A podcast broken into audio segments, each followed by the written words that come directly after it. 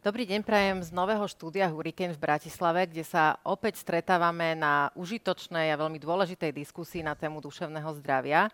Dnes e, sú v štúdiu so mnou pán Marian Mesároš, právnik. Dobrý deň. Asi začnem teda znovu pánom. Gabriel Hrustič, psychoterapeut.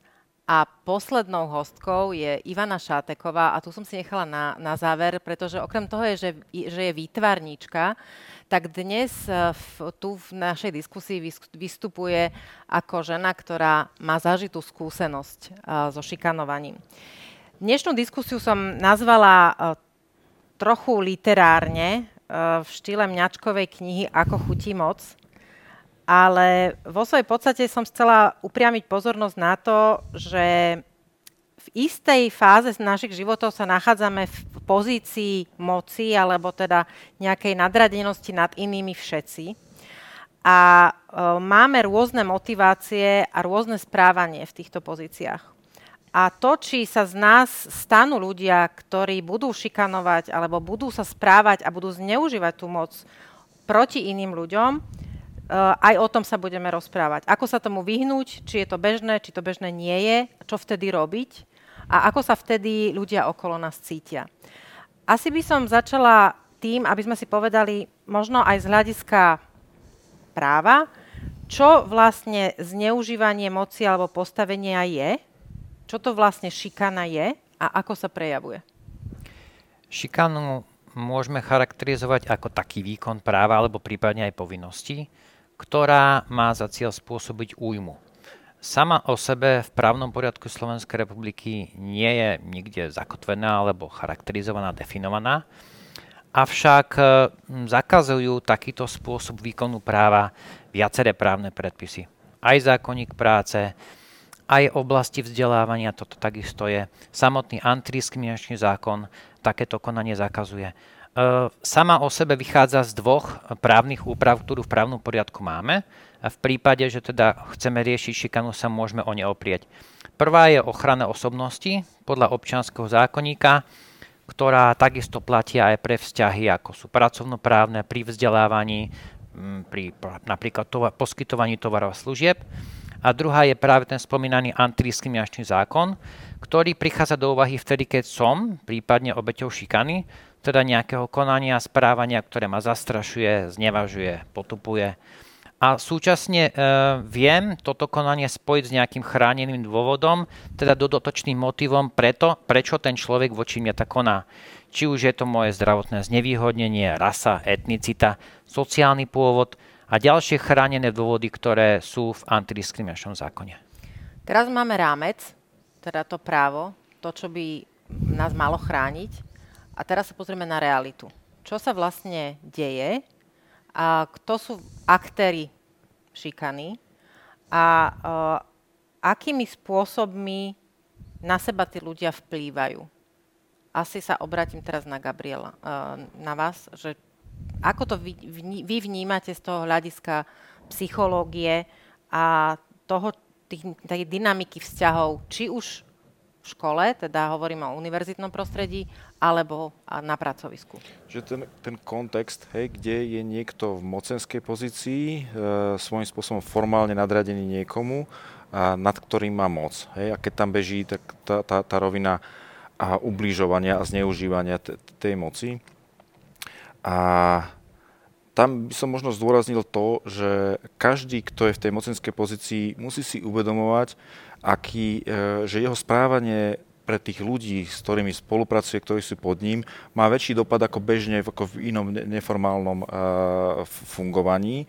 A jeho slova majú väčšiu váhu, väčšiu mieru, proste akože väčšiu uh, silu dopadu na toho, komu to je adresované. To znamená, že keď niekomu dávam kritiku z tej mocenskej pozície niekomu podriadenému, tak tá kritika má oveľa väčšiu váhu, keď to ide na nejaké ako rovine, kde to je proste akože uh, rovnocenné. A, a to isté akože aj, aj a s takýmito, s takýmito vecami vecami. A keď som nad tým tak uvažoval, tak jedna z tých, z tých rovín, kedy môže prichádzať k nejakej šikane, a je, keď si zoberieme aj pomerne zdravého jedinca v zmysle nejakej psychickej výbavy a ten človek, s ktorým akože on spolupracuje na úrovni akože nadriadeného, začne strácať rešpekt tomu podriadenému. Napríklad tam môže byť nejaká kritika za to, že uh, nerobí dobre, ne, neplní svoje dobré povinnosti a uh, začne byť ten nadriadený k nemu viac a viac akože uh, podráždený začne si ho proste strácať ten rešpekt a potom to môže viesť tomu, že už prehnane reaguje, ľudo povedať, že na ňom sedí a začne ho neprimerane kritizovať, neprimerane deptať, neprimerane trápiť. A a tu by som akože zdôraznil, že to sa nám môže dať všetkým. Čiže musíme si dávať pozor, aby sme ten, ten rešpekt k ľuďom nestrácali, aby sme si vedeli uvedomovať, že stále tam je nejaká akože hodnota toho človeka, ktorá je cenná, ktorú musíme vnímať, lebo nás to vie strhnúť. A potom je opačné spektrum, kde sú už tie osobnosti naozaj akože narušené, ktoré napríklad majú nejakú narcistickú, uh, psychopatickú až črtu, kde to, že uh, nejakých ľudí akože ponižujem, je vlastne životný štýl toho človeka. Čiže Hej. mu to robí dobre? Zvi, e, pomáha mu to udržovať jeho primárne veľmi slabú hodnotu, ale tým v jeho si očiach. ho... S tou, s tou slabou hodnotou není v kontakte ten človek. Aha, hej? Okay. To je kompenzácia toho, aby sa on akože cítil hodnotne dobrý a e, je tam taký prístup k tomu, že Mám ľudí, ktorých idealizujem, ktorých adorujem, z ktorých si vytváram svoje také akože obdivné publikum toho, toho síti a potom mám akože ľudí, na ktorých sa vozím.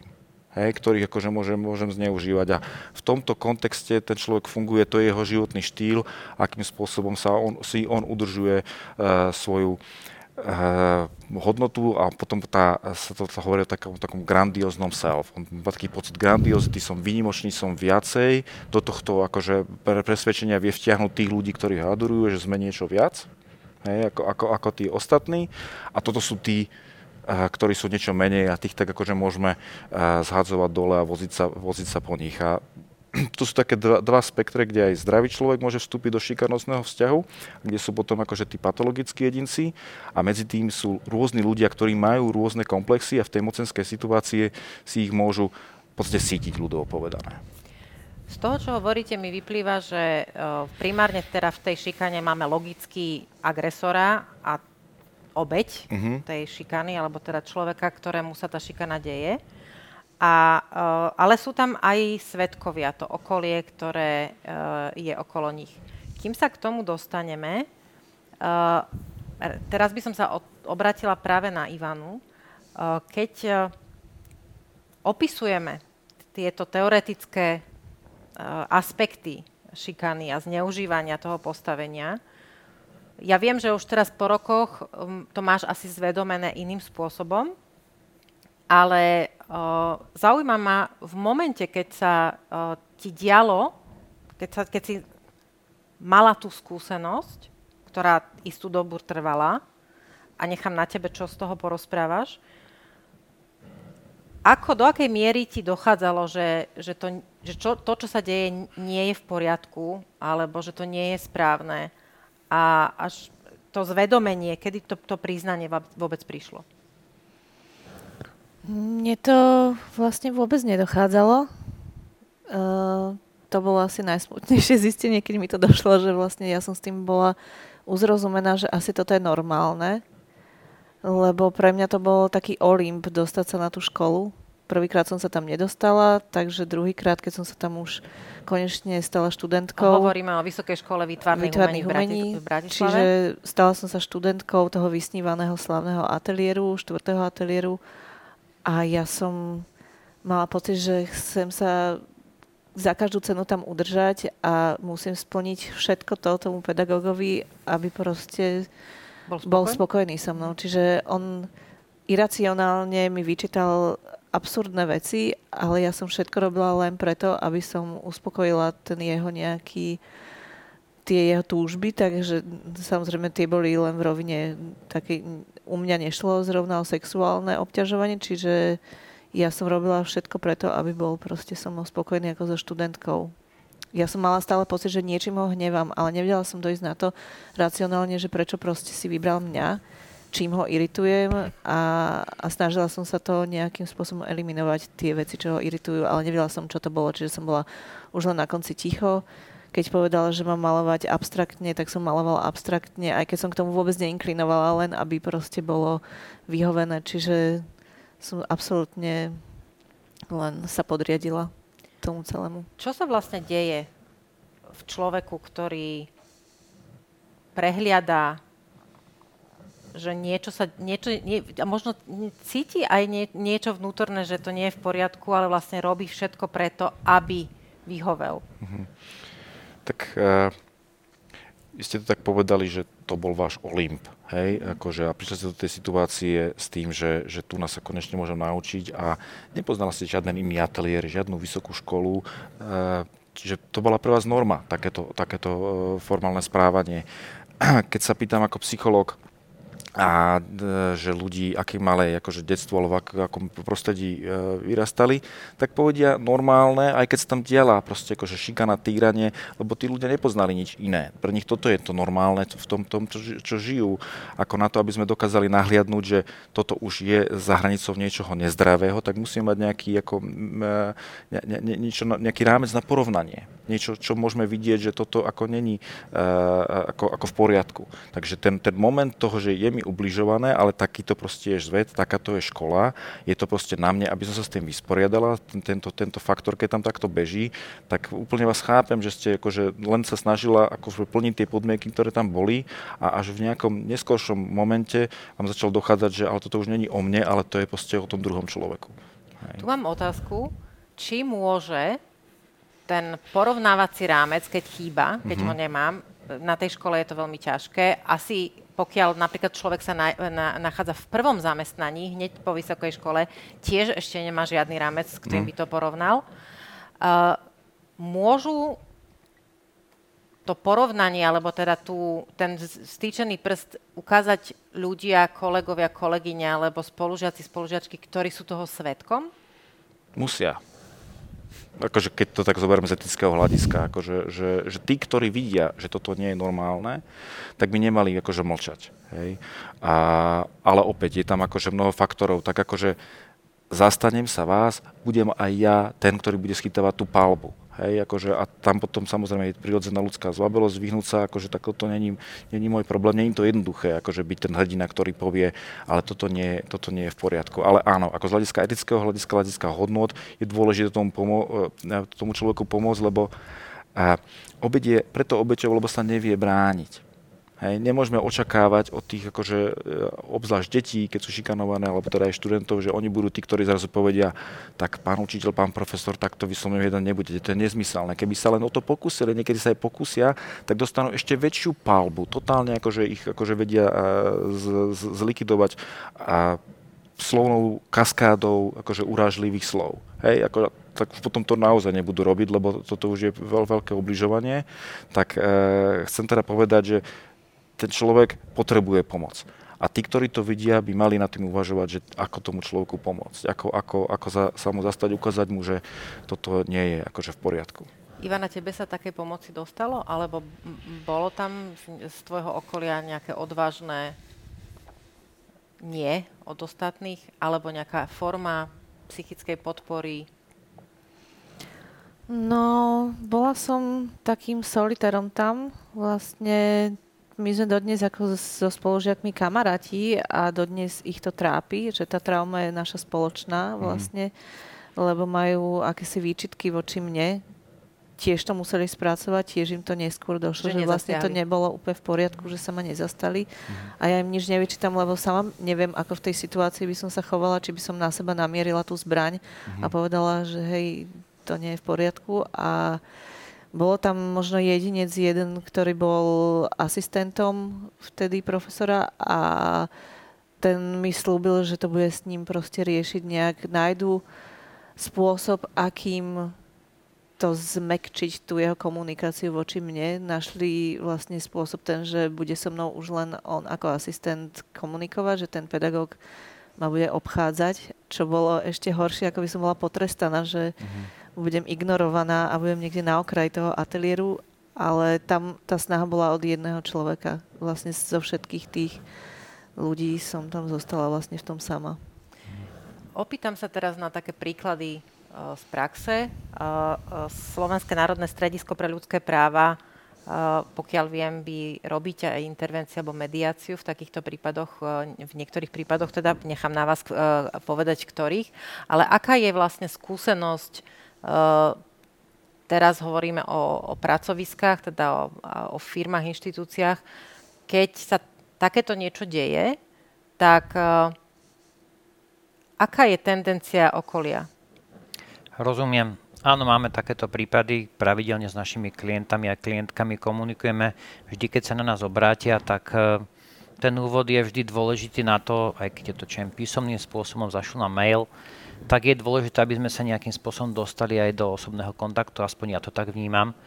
Lebo aj pre toho klienta, klientku, aj keď sa už rozhodne, že áno, stalo sa mi niečo takéto, chcem to riešiť, chcem sa obrátiť na niekoho, kto mi pomôže, tak stále pre neho náročné e, o tom rozprávať. Väčšinou to písomne nesformuluje úplne presne. Snaží sa možno aj v rámci nejakej vytesnenia zlého spomienkového modelu e, si povedať, že poviem to troška zo všeobecnejšie a je to práve dôležité o tom hovoriť konkrétne.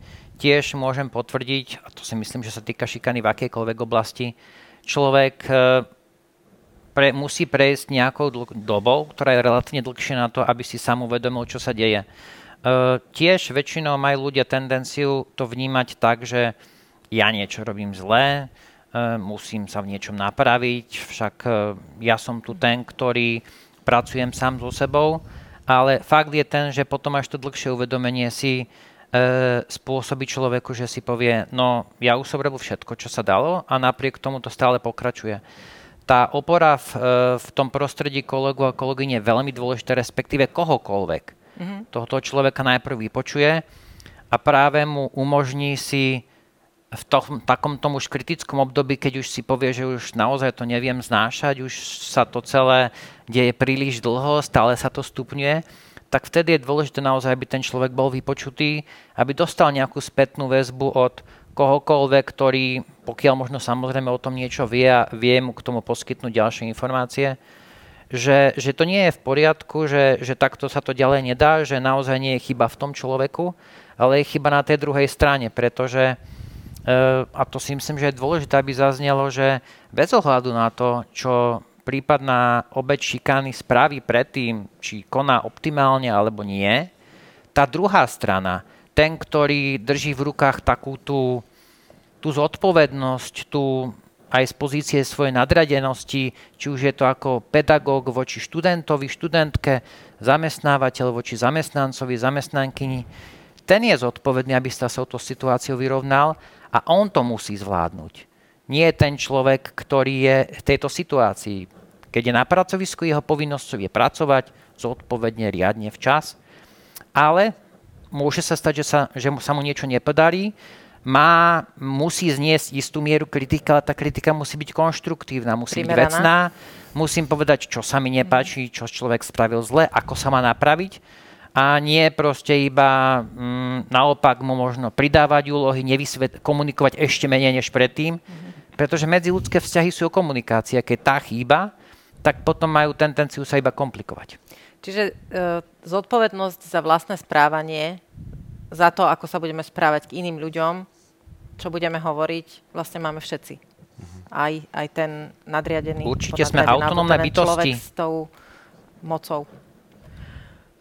E, keď hovoríme o reakciách, tie najčastejšie reakcie teda sú hľadať chybu v sebe, hľadať e, možnosti, čo mám robiť, ako to napraviť. Musel to byť extrémny stres pre teba. Bol. Bol to... Tá, do tej školy som naozaj nechodila s pocitom radosti a ja som v tom období ešte aj mala paralelne vzťah, ktorý sa mi končil, veľmi toxický vzťah, čiže ja som na konci toho celého vážila 39 kg že som tajila doma, takže teraz to mama bude vedieť, koľko som vážila. Lebo som už nevedela ani vlastne jesť a bola som úplne jeden vyžním, vyždímaný, zničený človek zo všetkého z energie.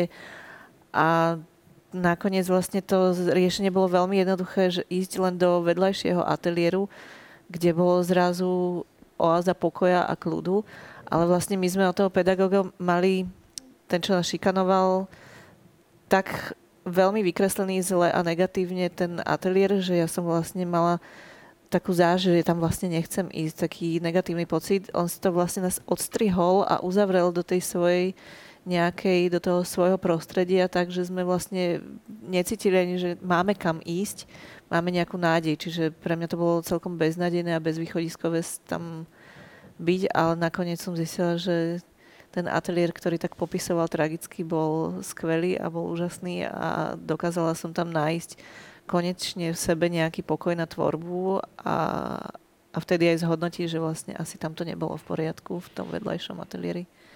Môžem sa opýtať, že, že kedy vám došlo, že toto správanie nie je normálne, že chyba nie je na vašej strane, na strane pedag- pedagógov? Viem, že to nebol jeden moment, ale aký bol ten proces k tomuto? Ten proces bol ono sa už o tom hovorilo, že to nie je v poriadku, že aj ostatnými, že to nie je OK, hovorili. Mm-hmm. Ale mm, ja som to nejakým spôsobom tak, ako aj riešim ostatné veci, že tak v sebe nejak udusila mm-hmm. a prekryla inými nejakými, nejakým bahnom a tým pádom som sa k tomu už nevracala. Mala som to vyriešené dobre, zažila som si nepeknú situáciu a tým pádom to neriešim. Mm-hmm. A vlastne až potom spolužiačka, ktorá zažila veľmi podobnú vec, ktorá bola o pár ročníkov nižšie, lebo vždy to bolo po tých ročníkoch, keď ja som zmizla, tak uh-huh. pozornosť sa si musel na niekoho Niekoho si nájsť ako obeď, hej. Uh-huh. A vlastne ona o tom začala hovoriť na sociálnych sieťach a tam sa to vlastne začalo otvárať. celé otvárať. Uh-huh. A ja som dovtedy o tom proste nehovorila. Bolo to u mne, vo mne skrytá, tichá, uh-huh. bobtnajúca vec a vlastne sa to potom vylialo, keď sa o tom začalo hovoriť. Hej. Bol tam aj pocit hamby? V tom, v tom, v tom mm. udusení?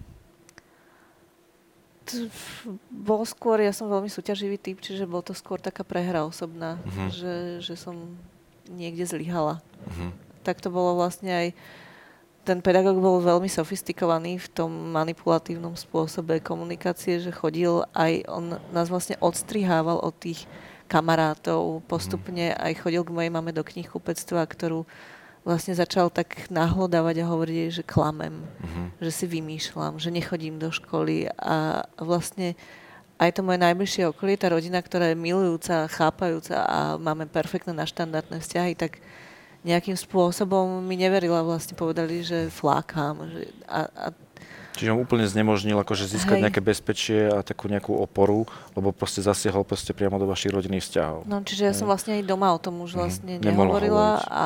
Vám nič neostávalo. Áno, teda, takže hej. ja som to mm-hmm. tak niekde v sebe spracovala a išla som proste od um dál do vedľajšieho ateliéru, kde mm-hmm. už som našťastie postupne to nejak hádzala za hlavu, ale vždy aj pri tých nejakých, keď boli prezentácie tých projektov, tak vždy mi, aj keď už nebol môjim pedagógom, mm-hmm. tak mi tam hleselo niečo, čím ma tak pichol. Tak pri takýchto ľuďoch asi nie je možné očakávať, že zmenia svoje správanie len tak, aj keď im tá obeď ujde. Mm-hmm. Dobre, že o tom hovoríme takýmto spôsobom práve preto, lebo si myslím, že sú ľudia, ktorí môžu mať tú skúsenosť, povedzme z pracoviska, kde odkiaľ odídu, bez toho, aby to riešili, môžu odísť len preto, lebo boli vyšikanovaní uh, z tej práce a uh, tú svoju skúsenosť nejakým spôsobom v sebe zapuzdria. Mm-hmm. Právne to neriešia, psychicky to potlačia, navrstvia si na to nejaké ďalšie, uh, buď pozitívne alebo negatívne skúsenosti, zatlačia to. Dve otázky ma zaujímajú. Jedna je, že uh, predpokladám, že asi sa to nedá riešiť spätne, právne, takéto veci, keď uh, by sa človek, povedzme, že takéto niečo ako Ivane sa stalo v škole, by sa niekomu stalo v práci a chce sa k tomu vrátiť po rokoch, asi nemá šancu sa nejakým spôsobom brániť proti tomu, čo sa mu stalo? Väčšina našich klientov a klientiek sa na nás obracajú v situácii, ak sa bavíme o pracovnej oblasti, kedy vedia, alebo už to smeruje, aj preto, že tam už v podstate nechcú pracovať k skončeniu pracovného pomeru, alebo sú v situácii, že dostali akurát výpoveď, alebo sa prípadne akože dohodli, alebo už nejaká časť od toho uplynula. Čiže dá sa to. Uh-huh. Samozrejme, že ak sa bavíme o oblasti práva, treba myslieť na plynutie času, čo je kategória, na ktorú právo reaguje. čiže nemôže to byť s odstupom, ak sa teda bavím o tom, že, že som rozhodnutý istých nárokov sa domáhať, mm-hmm. som rozhodnutý toho bývalého alebo ešte stále súčasného zamestnávateľa konfrontovať a viem, alebo teda nedá sa očakávať, že by, že by to skončilo nejakým zmierlivým dohovorom bez toho, aby som sa prípadne potrebovala súdiť. A tam nehovorím, že to je prekážka, keď uplynie viacej rokov, ktoré umožňujú vzniesť námietku premočania, k tomu smerujem. Teda nemožnosť ďalej domáhať sa práva a priznať, e, mať ho priznaného na súde, ale treba na toto myslieť, e, lebo keď potom takýto prípad sa dostane na súd, a už uplynuli v tomto prípade 3 roky, tak potom, ak sa takéto niečo vznesie, tak, tak je potom nie, nie, je oslabený ten nárok na to, aby bol človek úspešný v spore. Je to niečo, na čo treba dbať. Ja sa snažím naozaj nikdy nepoložiť otázku klientovi alebo klientke, že, že prečo teraz. Rozumiem tomu, že má tieto dôvody.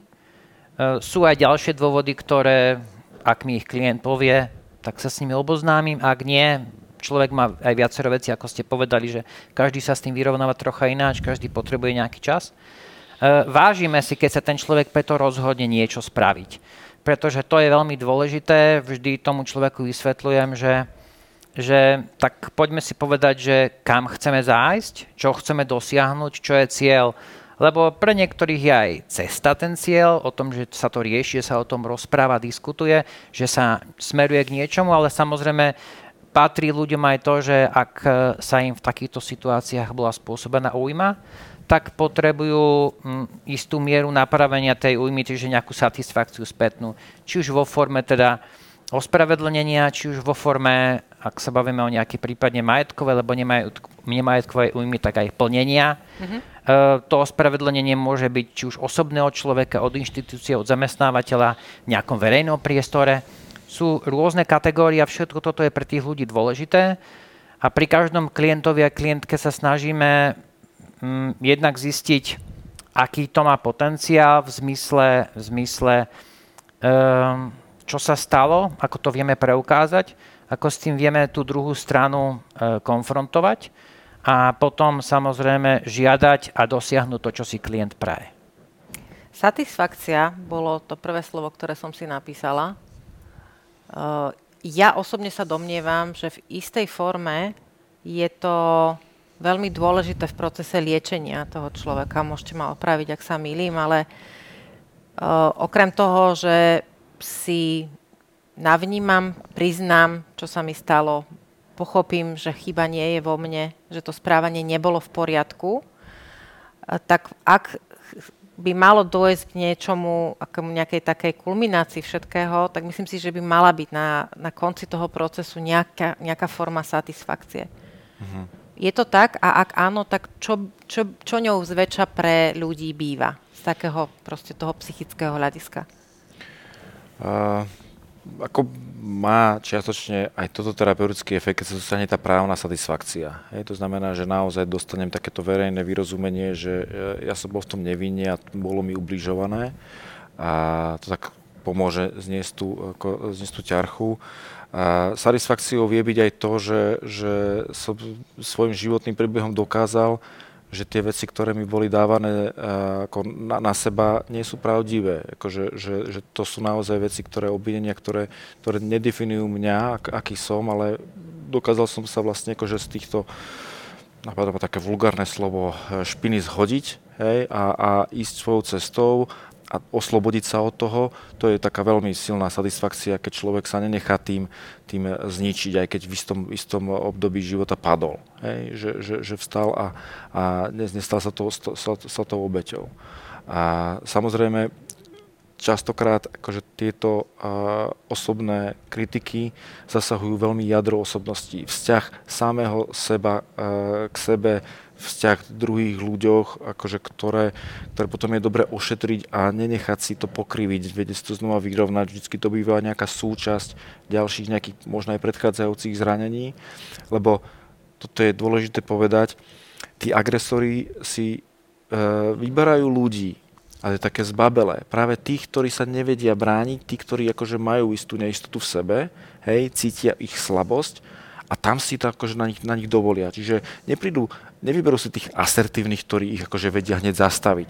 Hej? A, a častokrát sa to tak, tak, tak deje, že, že, že skúsia do niekoho sa akože na, naviesť a ten človek hneď dá aj neverbálne najavo, že toto si akože nebude on tolerovať, mm-hmm. tak presmeruje pozornosť na, na druhého. A Čiže hľada to, niekoho, kto tú hranicu má ďalej. Kto tú hranicu má ďalej, mm-hmm. hej, akože a postupne, akože, že, že on si vyberie niekoho, kto to nemá tú prirodzenú schopnosť sa brániť, je napríklad akože poslušný alebo taký akože introvert, akože z, pochybujúci sa, sám o sebe, čo Alebo niekto, mladých... kto je šťastný, že sa dostal práve do toho ateliéru a, a má pocit, že teda a, a je čokoľvek, áno, proste, čokoľvek, hej. aby dokázal, že je toho hoden. Áno, hej, hej, akože, že, a to, to, to vytvára presne tú a, nerovnocennosť, ktorý ten človek v tej mozaickej pozícii musí neustále dbať práve na tých slabších, aby ich vedel akože pozbudiť a nie ich akože zničiť, ale uh, dostal som sa teda k tomu, že to je ten moment, kedy uh, tam prichádza tej dynamike toho agresora a obeťa a ten obeť ťaha strašne za kratší koniec. Ivana, ty si zažila nejaký pocit satisfakcie? Paradoxne vôbec. Že Už o to... tej skúsenosti dokážeš hovoriť. Hej. Uh, o, hovorila si v médiách, aj táto diskusia, hoci, hoci si povedala, že už si to uzavrela, napriek tomu si išla do toho, inšpiruješ ostatných, rozprávaš o veciach, o ktorých nie je jednoduché hovoriť, najmä ak človek vlastne od, musí odokryť svoju zraniteľnosť, ukázať, čím prešiel pomenovať agresora, lebo k tomu sa ešte vrátim, to je veľmi ťažká uh, vec, vlastne uh, odanonymizovať alebo zhodiť z nieko, niekoho, kto je na nejakom piedestáli. Mm. A to sú ľudia, ktorí tu moc majú, väčšinou majú aj to postavenie. Ty si to uh, dokázala pomenovať. Čo sa v tebe deje, keď o tom rozprávaš, alebo keď verejnosť hovorí, píše, na sociálnych sieťach som videla množstvo ľudí, síce z našej sociálnej bubliny, ale teda ľudí, ktorí ťa oceňovali za tvoju odvahu, za to, že si do toho išla. Ja, ako, malo by to byť asi pre mňa satisfakcia, že sme dostali ospravedlnenie od školy za to, čo sa tam dialo a čo škola vlastne ako zamestnávateľ dovolil, aby sa tam dialo ale mne to ako si nič nespôsobilo vo mne. Normálne, že až ma to prekvapilo, že nič to so mnou, ja som nemala žiaden pocit nejakého plezíru z toho. Skôr mne bolo vždy oveľa pohodlnejšie, keď sa o tom nehovorilo. Bolo to oveľa jednoduchšie žiť, keď to bolo vnútri udusené vo mne a, a nehovorilo sa o tom. A teraz, keď sa to proste celé premiela od znova stále dokola, tak sa samozrejme k tomu pridávajú aj tie negatívne reakcie a ja už som naozaj nemám zapotreby po tých rokoch sa k tomu stále vrácať a stále sa obhajovať, lebo mne toto na tom asi leze na nervy, že stále niekomu niečo dokazovať. Tak ako som v tom ateliéri stále musela dokazovať, že som dosť dobrá, potom dokazovať niekde, že som dosť pekná, dosť šikovná, stále niečo akože, že som dosť. A teraz zase sa to opäť vracia niečo, čo už som kariérne niekde inde, už mám rodinu vlastnú, už to nechcem sa v tom rýpať, tak zase musím dokazovať, že som si niečo nevymyslela, že som proste dosť šikovná, nechcem sa zviezť na kariére toho pedagóga a preto to, slávu. že o tom mm-hmm. rozprávam, že sa mu chcem pomstiť, chcem dokázať, že, že nie mne len ide o to, aby tá škola, už sa toto neudialo raz mojim deťom, keď tam pôjdu na tú školu, ak tam pôjdu, aby sa tam stále neprechovávali takéto vzťahy, aby tam bola stále takáto dynamika medzi profesorom a študentom, že tie božstva nech už tam proste skončia a nech je to normálne partnerský vzťah, kde chcú spoločne niekam sa dopracovať do nejakého cieľa, ale vlastne jediné, čo mi asi na tom bolo niečo, nejaká tá forma satisfakcie bolo, že tí ľudia, ktorí vypovedali anonymne, že sa za nás postavili, že prvýkrát už som nebola sama. Asi to je jediné, že už som není tá, ktorá bojuje sama proti všetkým. Mm-hmm. Takže to bola jediná forma asi satisfakcie. Že sa za vás zastavili. Hej, Hej. Že, že mm. potvrdili to, čo sa tam dialo, mm-hmm. že vlastne nezostali ticho a, a mali sme to vlastne konečne čierne na bielom, že nie je to naša ženská hystéria, ako to bolo pomenovávané v ateliéri. Čiže ani to, že ste sa vytvarne presadili, pre vás nebola tak ako satisfakcia, akože toho, že... To, toto je práve tá satisfakcia asi najväčšia, že mm-hmm. napriek všetkým tým veciam, že týmto asi toho pedagóga viem najviac asi naštvať, mm-hmm. že tak ako ma snažil sa zhodiť, mm-hmm. ako chcel všemožne mi zabraniť tomu, aby som tvorila, že napriek tomu ja tvorím a som celkom úspešná v tom, čo robím, mm. tak som to ma akože teší. Ale to som si celé vybudovala sama a celé som si so to proste vydúpala. Hej. Boli, ako ale to je tá moja tvrdohlavosť asi, mm. že prečo to proste robím. Že... A myslíte, že jeho úmysel smeroval k tomu, že zastrašiť vás natoľko, aby ste prestali študovať? Aby ste prestali umelecky tvoriť? Ja som nikdy nevedela nájsť ten logický nejaký dôvod, prečo mi to robí a patrali sme potom. A raz môj spolužiak, tam ešte bolo veľmi zaujímavá dynamika v tom ateliéri, že aký spôsob jednoduchý vie ten profesor nájsť na to, aby si nás oddelil, že mhm. tých vyvolených, že týkanie a vykanie. A ja som nikdy nedospela do toho štádia, aby sme si potýkali. Ja som bola vždy tá, ktorá si s ním vyká. A môj kamarát, ktorý si s ním týkal, on bol v tej lepšej skupine, tak sa ho raz opýtal pri nejakom drinku, pri nejakom pive, že prečo som tá, ktorú si on vybral. A on povedal, že no mám tu smolu, že mám, som z dobrej rodiny, že sme neboli najchudobnejší, som sa týmto previnila mhm. a to proste povedal, že tá Ivana má všetko. Majú peniaze, majú kde bývať, sú harmonická rodina, rodičia majú kariéru, takže školu mať nebude. Mhm.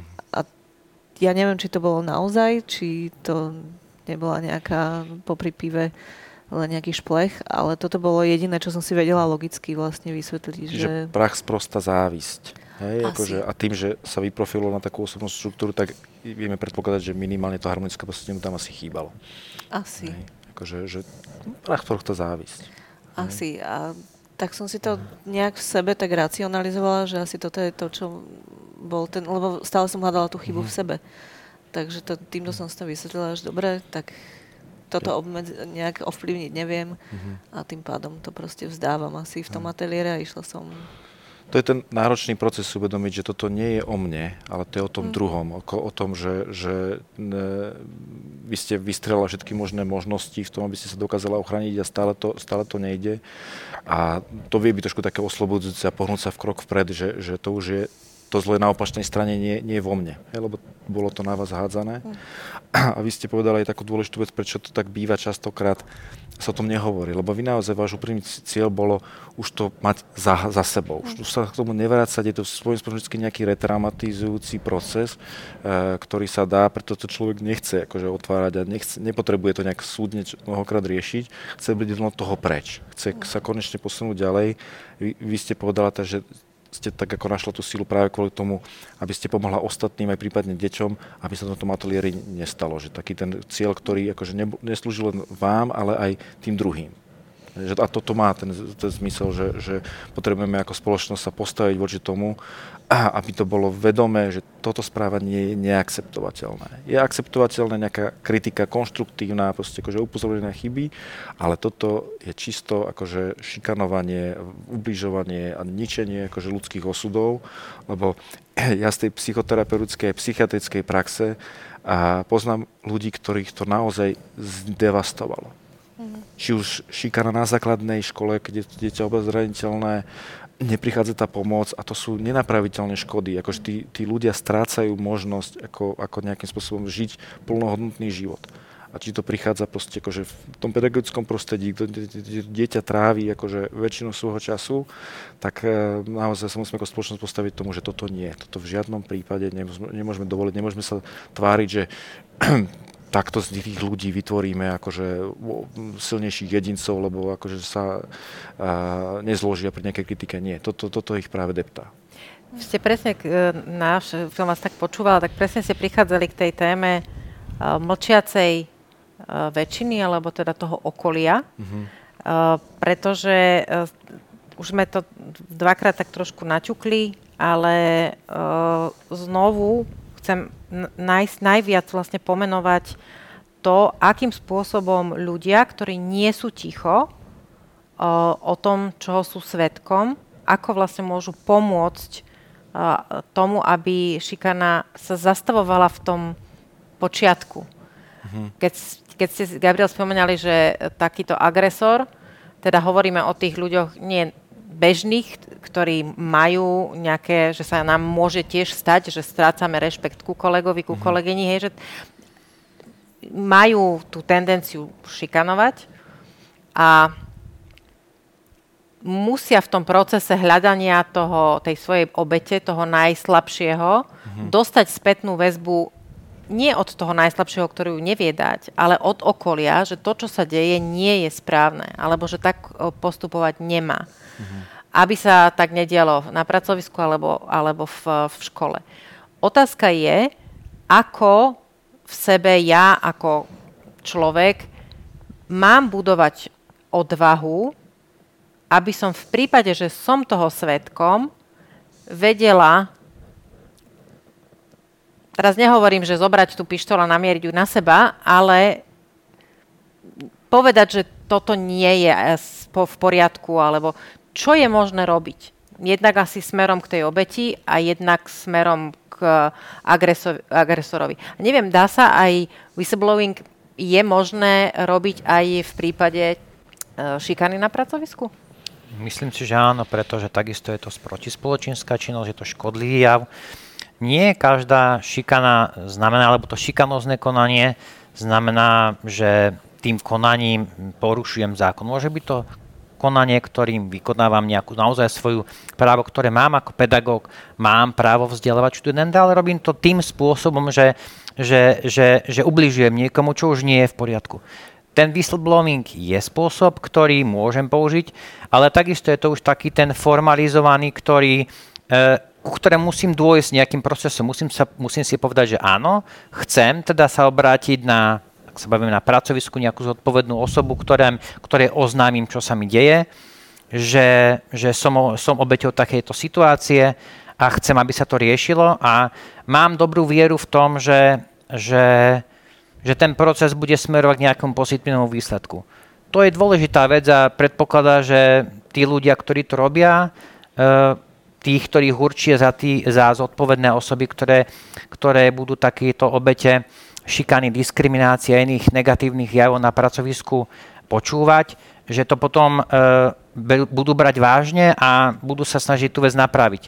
Čiže nejaké pozitívne výsledky v minulosti, firemná alebo celkovo spoločenská kultúra v akejkoľvek organizácii, ktorá podporuje to, aby to bolo správne a neprehliada to nesprávne. Ktorá, ktorá deklaruje a nielen deklaruje, ale aj koná, čo možno najväčšom počte ľudí, ktorí na pracovisku sú, od riadiacich pracovníkov až po bežných zamestnávateľov, zamestnankyne, ktorá sa správa podľa toho, čo má je veľa pracovisk, ktoré majú pracovný poriadok, etický poriadok, sformulované rôzne zásady, ktoré vychádzajú z toho, čo je správne, ako sa voči, voči sebe správať, ako riešiť konflikty, ale dôležité, aby sa to aj v skutočnosti dialo. Presne tak, že jedna vec má to napísané v tomto prípade, ktorú, ktorý, o ktorom tu teraz hovoríme, je to samozrejme ťažké v tom, že ak sa to dostane do takej tej individuálnej roviny, kde nemám veľa ľudí okolo seba, a ten človek si uvedomuje, čo robí a cieľene sa stará nielen o to mi ubližovať, ale, aby, ale aj ubližovať mi v tom, že, že uh, nemám kam sa ďalej obrátiť, tak potom sa naozaj nedá hovoriť o tom, že, že je to nejaký poput, je to nejaký nápad. Ten človek koná cieľene, ak skončí so mňou, pokračuje s druhým. Ako nájsť tú odvahu v sebe, tú mentálnu, tú psychickú, a pomôcť niekomu, o kom viem, že, alebo teda vidím, že mu nie, nie, je, nie je dobré, pretože sa na ňom niekto takýmto spôsobom cieľavedomé dlhodobo vozí. Veľmi pomáha, keď sa o tom hovorí a nejakým spôsobom sa, sa to formalizuje. Hej, predstavujem si na školách, keď sú také informačné letáky, ste svetkom šikany, uh, oznámte to takýmto spôsobom školskému psychologovi anonymne alebo osobne, že je tam aj formalizovaný nejaký postup, ako sa v takejto veci akože zachovať, lebo keď e, sme svetkom šikany, tak e, vôbec nemusíme ako, ako sa dostať do toho kroku, že e, mal by som s tým niečo ja robiť. Hej, akože že mal by som ja vôbec sa tým nejakým uvažovať, ja budem tu nasieť ticho v kúte a dúfať, že sa to nestane aj mne. A, čiže už vôbec dostať sa k tomu uvažovaniu, že som toho svetkom a, a mohol by som s tým niečo urobiť, e, je dôležité, aby to bolo zvedomnené. A, a sa, sa o tom hovorilo a po, boli na týchto akože, obzvlášť inštitúciách sformalizované tie nástroje, ak, akým spôsobom to robiť, to nahlasovanie a tak ďalej. Potom sa to k tomu študentovi môže uh, uh, pomôcť, že OK, toto není fér, ale toto je postup, ktorý môžem zvoliť. Hej? A potom, potom je už na tom, aby tá inštitúcia bola schopná to nejakým spôsobom prešetriť. Hej? Že či do akej miery tam k tomu ubližovaniu naozaj ide a uh, poskytnúť priestor tomu, te, tomu kto sa to týka, aby o tom mohol bezpečí hovoriť. Hej bezpečí neznamená, že to dieťa povie školskej psychologičke, tá školská psychologička to povie riaditeľke, tá riaditeľka to povie tej učiteľke a na ďalšej hodine dostane zadané, čo si o mne vymýšľaš. Hej.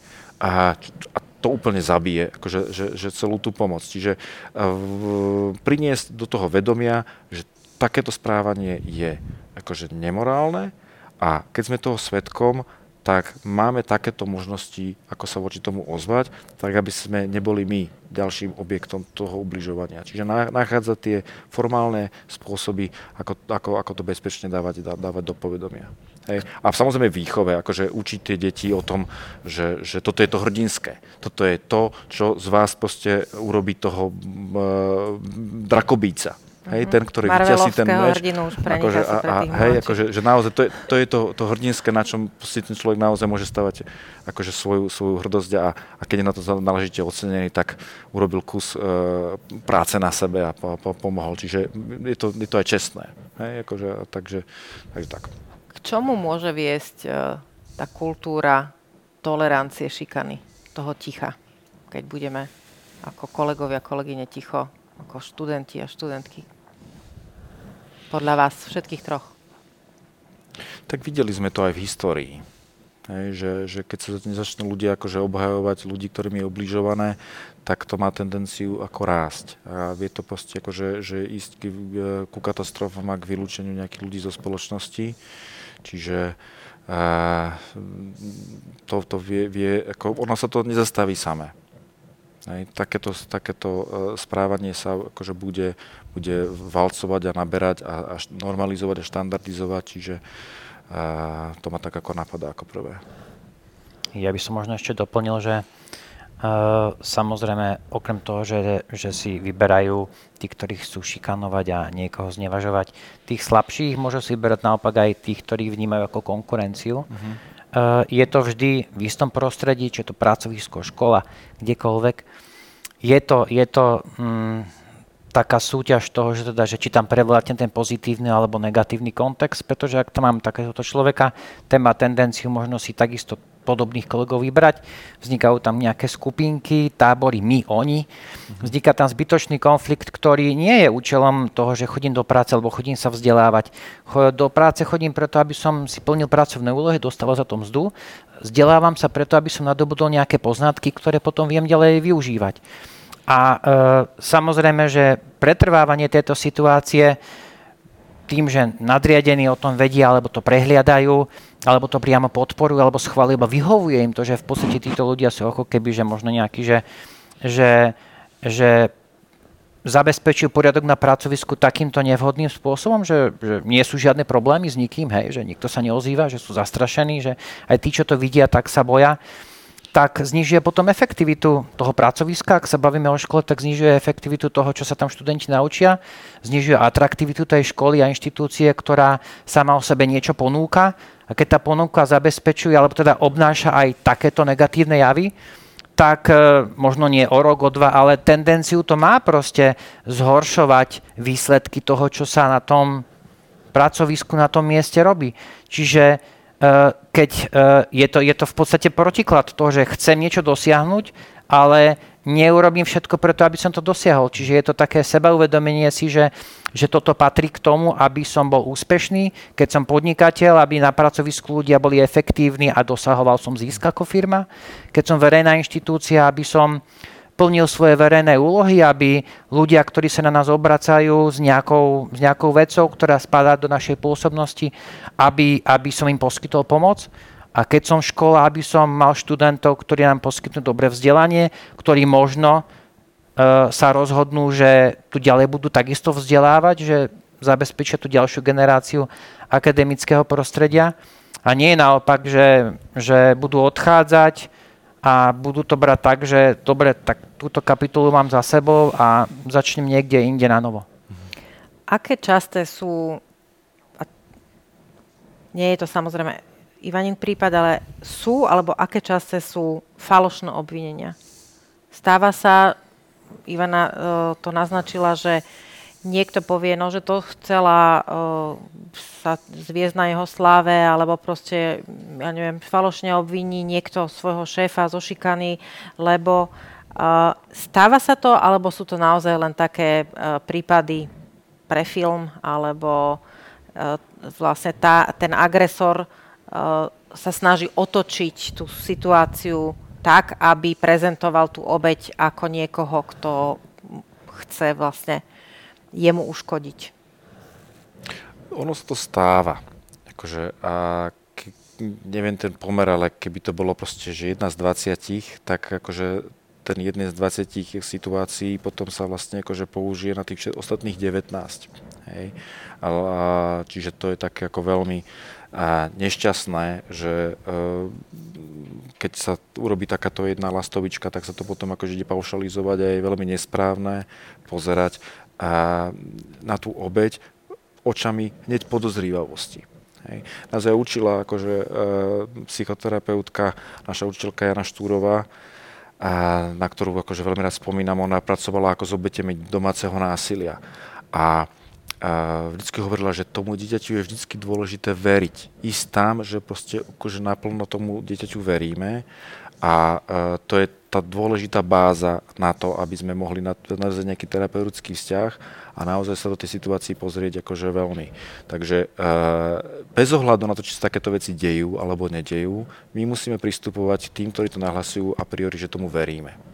Hej, a naozaj ísť, ísť tým vedomím, lebo ak sa to deje proste sem v nejakej, nejakej drobnosti, tak to neznamená, že teraz budem na všetkých pozerať ako, ako tí, ktorí akože klamú a si vymýšľajú, lebo to je to, čo zažívate vy, že to neustále musíte obhajovať a niekoho presviečať, že keď tam jednoducho prídete s tým, že ako áno, verím vám, tak o tom môžete slobodnejšie rozprávať a, a sa to potom nejak veci môžu pohnúť ďalej. Čiže ak sa to deje, nepovažovať to, že teraz to ako by nám malo spochybniť všetkých tých ostatných.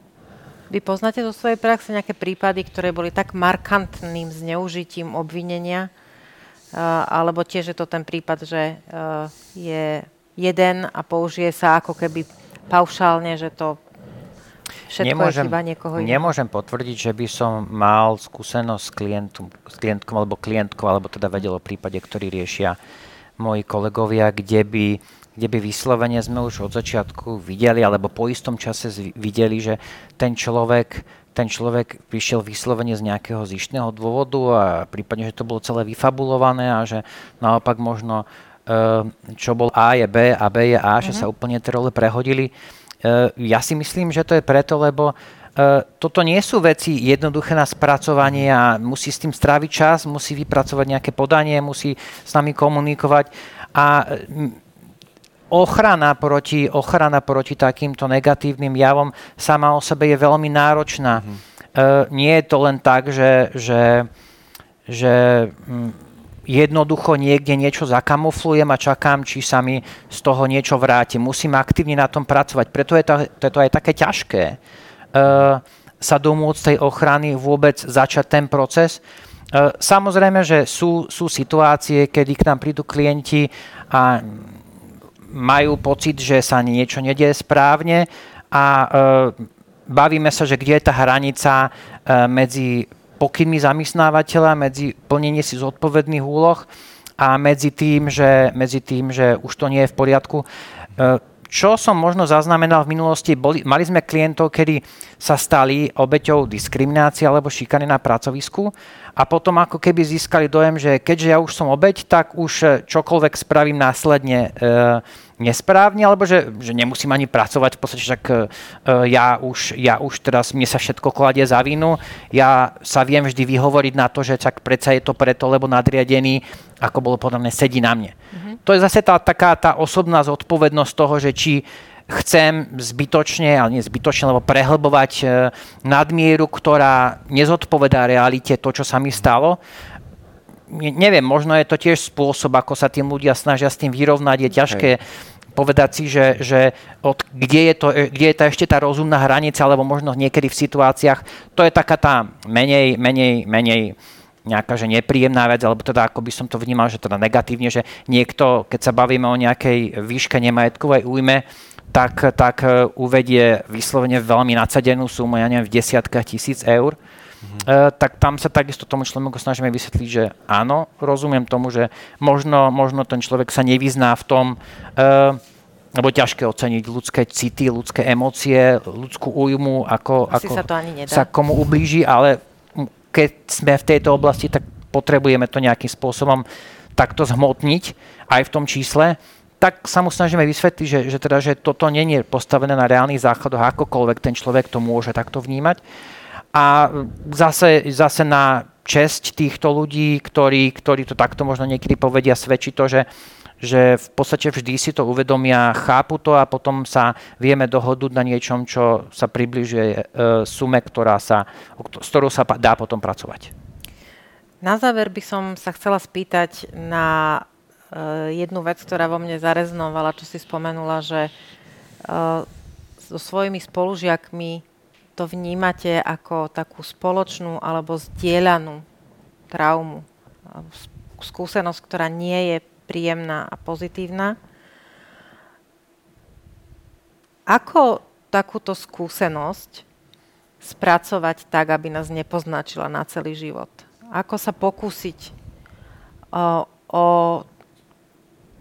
nejakú transformáciu toho zlého na niečo pozitívne, ale bez toho, aby sme to zacapkali nejakými inými uh, vecami. Niekedy je dôležité to zasapkať na nejaký čas nejakými inými vecami. Hej, ak je tam trauma ako a uh, sme z toho traumatického prostredia akože odišli, o, alebo obzvlášť keď sa ešte deje, tak istá izolácia, isté potlačenie tam je, tam je na mieste, aby nás to nevyradilo úplne z funkčnosti. Ale uh, je potom dôležité sa mať tú schopnosť otočiť späť a začať sa tam akože čistiť. Hej. A takým dobrým znakom toho, že človek to má už trošku ošetrené, keď dokáže o tom hovoriť bez toho, aby ho to emočne zaplavilo. Hej. Keď, to tam, keď to má túto kritéria, že sa mi to pripomína v iných veciach, zrazu ma to obmedzuje, tak je to signál toho, že, že potrebujem uh, sa, tým, sa tým zaoberať. Uh, v psychoterapii existujú konkrétne akože, trauma, postupy, ako pracovať s traumou, kde sa to akože pomôže premostiť, lebo uh, ako keby jedna časť z nás ostala stále uväznená v tej traumatickej situácii. Náš život ide ďalej, pokračujeme ďalej, ale nejaká časť stále tam žije a e, prežíva to ohrozenie znovu a znovu. A v tom terapeutickom procese je dôležité vedieť sa pre tú časť vrátiť, pochopiť, prečo tam ostala uviaznutá a vedieť bezpečne preniesť akože do, toho, do tej prítomnosti, kde už sa tá trauma nedieje. Hej, čiže a, není to jednoduchý proces, veľmi pomáha, keď e, môžeme o tom hovoriť, sa k tomu vrácať, môžeme e, nachádzať nejaké, nejaké porozumenie e, v tom a takú, akože, taký ten pocit, že nie som v tom sám. Hej? Takže a pokiaľ to nedokážeme si v tom poradiť, tak je dobré ako vyhľadať nejakého terapeuta. Viem, že tá situácia s terapeutmi je... Ťažká. Hej, má, máme druhú pandémiu psychických poruch po tejto pandémii, takže treba niekedy počkať na ten termín 3 mesiace, 4, pol roka akože a, a, a zatiaľ fungovať a počkať si, keď to už budem sa môcť tomu venovať akože aj tej takéto profesionálnej, profesionálnom rámci. A aby sme neopomenuli tých, ktorí pociťujú možno hambu alebo nejaký iný pocit, nebudem ho pomenúvať, za to, že mlčali? Alebo že vlastne sa ocitli v situáciách, a teraz nepomenúvame naozaj len tých, ktorí uh, sú z, z prípadu Ivany, ale mnohých z tých, ktorí nás sledujú, alebo počúvajú neskôr, môžu mať túto skúsenosť. Bohužiaľ, šikana a vôbec zneužívanie moci je veľmi častý jav, častejší ako by sme chceli. A trpieť tým môžu aj tí, ktorí boli svetkami. Ako sa môžu vysporiadať so svojimi pocitmi? Viny. Viny, povedzme, asi ste to trafili, nechcela som Hej. použiť to slovo, ale dobre. Ako, ako keď, keď sa to tomu javí, lebo sú aj intaktní ľudia, ktorí sa tým netrápia, čiže na to akože zabudli, ale keď tam tie pocity viny sú, tak ako prísť k vám a povedať prepáč, že som sa vtedy neozval. Ne, akože, že ospravedlnenie, akože uznanie toho a e, potom taká aj forma trošku zadozučenia alebo očinenia, že budem sa snažiť to nezopakovať. Ak tá, tá vína nám má slúži, to znamená, že sme sa niekde spravili chybu, niekde zlyhali, tak to, čo nám môže pomôcť a spraviť nás lepších ľudí, je, že si dáme taký ten záväzok, že už nebudem mlčať, nebudem ten stiahnutý v električke, keď uvidím, že sa do niekto do niekoho naváža, ale skúsim nabrať tú odvahu. A, ale potom druhá vec je, že, že aj keď mám ten záväzok, a nemám v sebe tú odvahu, tak zase úplne tým netrestať, neničiť jednoducho, ako nie všetci sme, sme hrdinovia, nie všetci máme tú schopnosť akože nejakým spôsobom sa, sa, sa nabrať. Čiže je to taká, a, taká váška toho, kde, kde budem sa snažiť akože žiť inak, ale keď to nejde, tak zase úplne tým netrapiť, lebo zoberme si tá situácia v električke, keď tam sa niečo deje, ostaneme zamrznutí, a až vypne nás to z takého racionálneho uvažovania, až keď sa to proste pominie, potom máme ten náhľad, že aha, veď sme mohli proste reagovať úplne inak. A, takže zase nemať to úplne ako bič a celoživotne sa s tým švácať, ale mať to vo vedomí, že ako, ako e, nejak s tým pracovať, ako sa nejak posunúť ďalej a, a tak asi. Dali ste mi o, peknú myšlienku na záver dnešnej diskusie. O, paradoxne, ja som Ivanu spoznala ako človeka, ktorý nikdy nie je ticho, keď sa deje krivda niekomu inému. Uh-huh. A až som dojata z toho, že si to vlastne uvedomujem, že síce si sa nevedela zastať samej seba, mhm. keď sa ti dialo niečo úplne hrozné, ale za roky, ktoré ťa poznám, si nebola jedenkrát ticho, keď uh, sa v neprávosti ocitli ľudia, či už z rôznych minorít, LGBTI+, ženy, deti, je to úplne jedno. Mhm. Takže šapo dole. Ďakujem. Ďakujem veľmi pekne mojim hosťom, ktorými boli Gabriel Hrustič, Ivana Šáteková a Marian Mesároš. A všetkým vám ďakujem za to, že ste nás sledovali, počúvali. Ďakujem Lige za duševné zdravie týmu Hurricane a všetkých vás pozývam uh, k ďalšej diskusii, ale najmä vás vyzývam, je to veľmi ťažké. Nie sme všetci hrdinkami a hrdinami, ale je vždy dobré urobiť ten prvý krok a hovoriť o tom, že niekomu nie je dobre alebo že nie je dobre nám. Ďakujem pekne, dovidenia.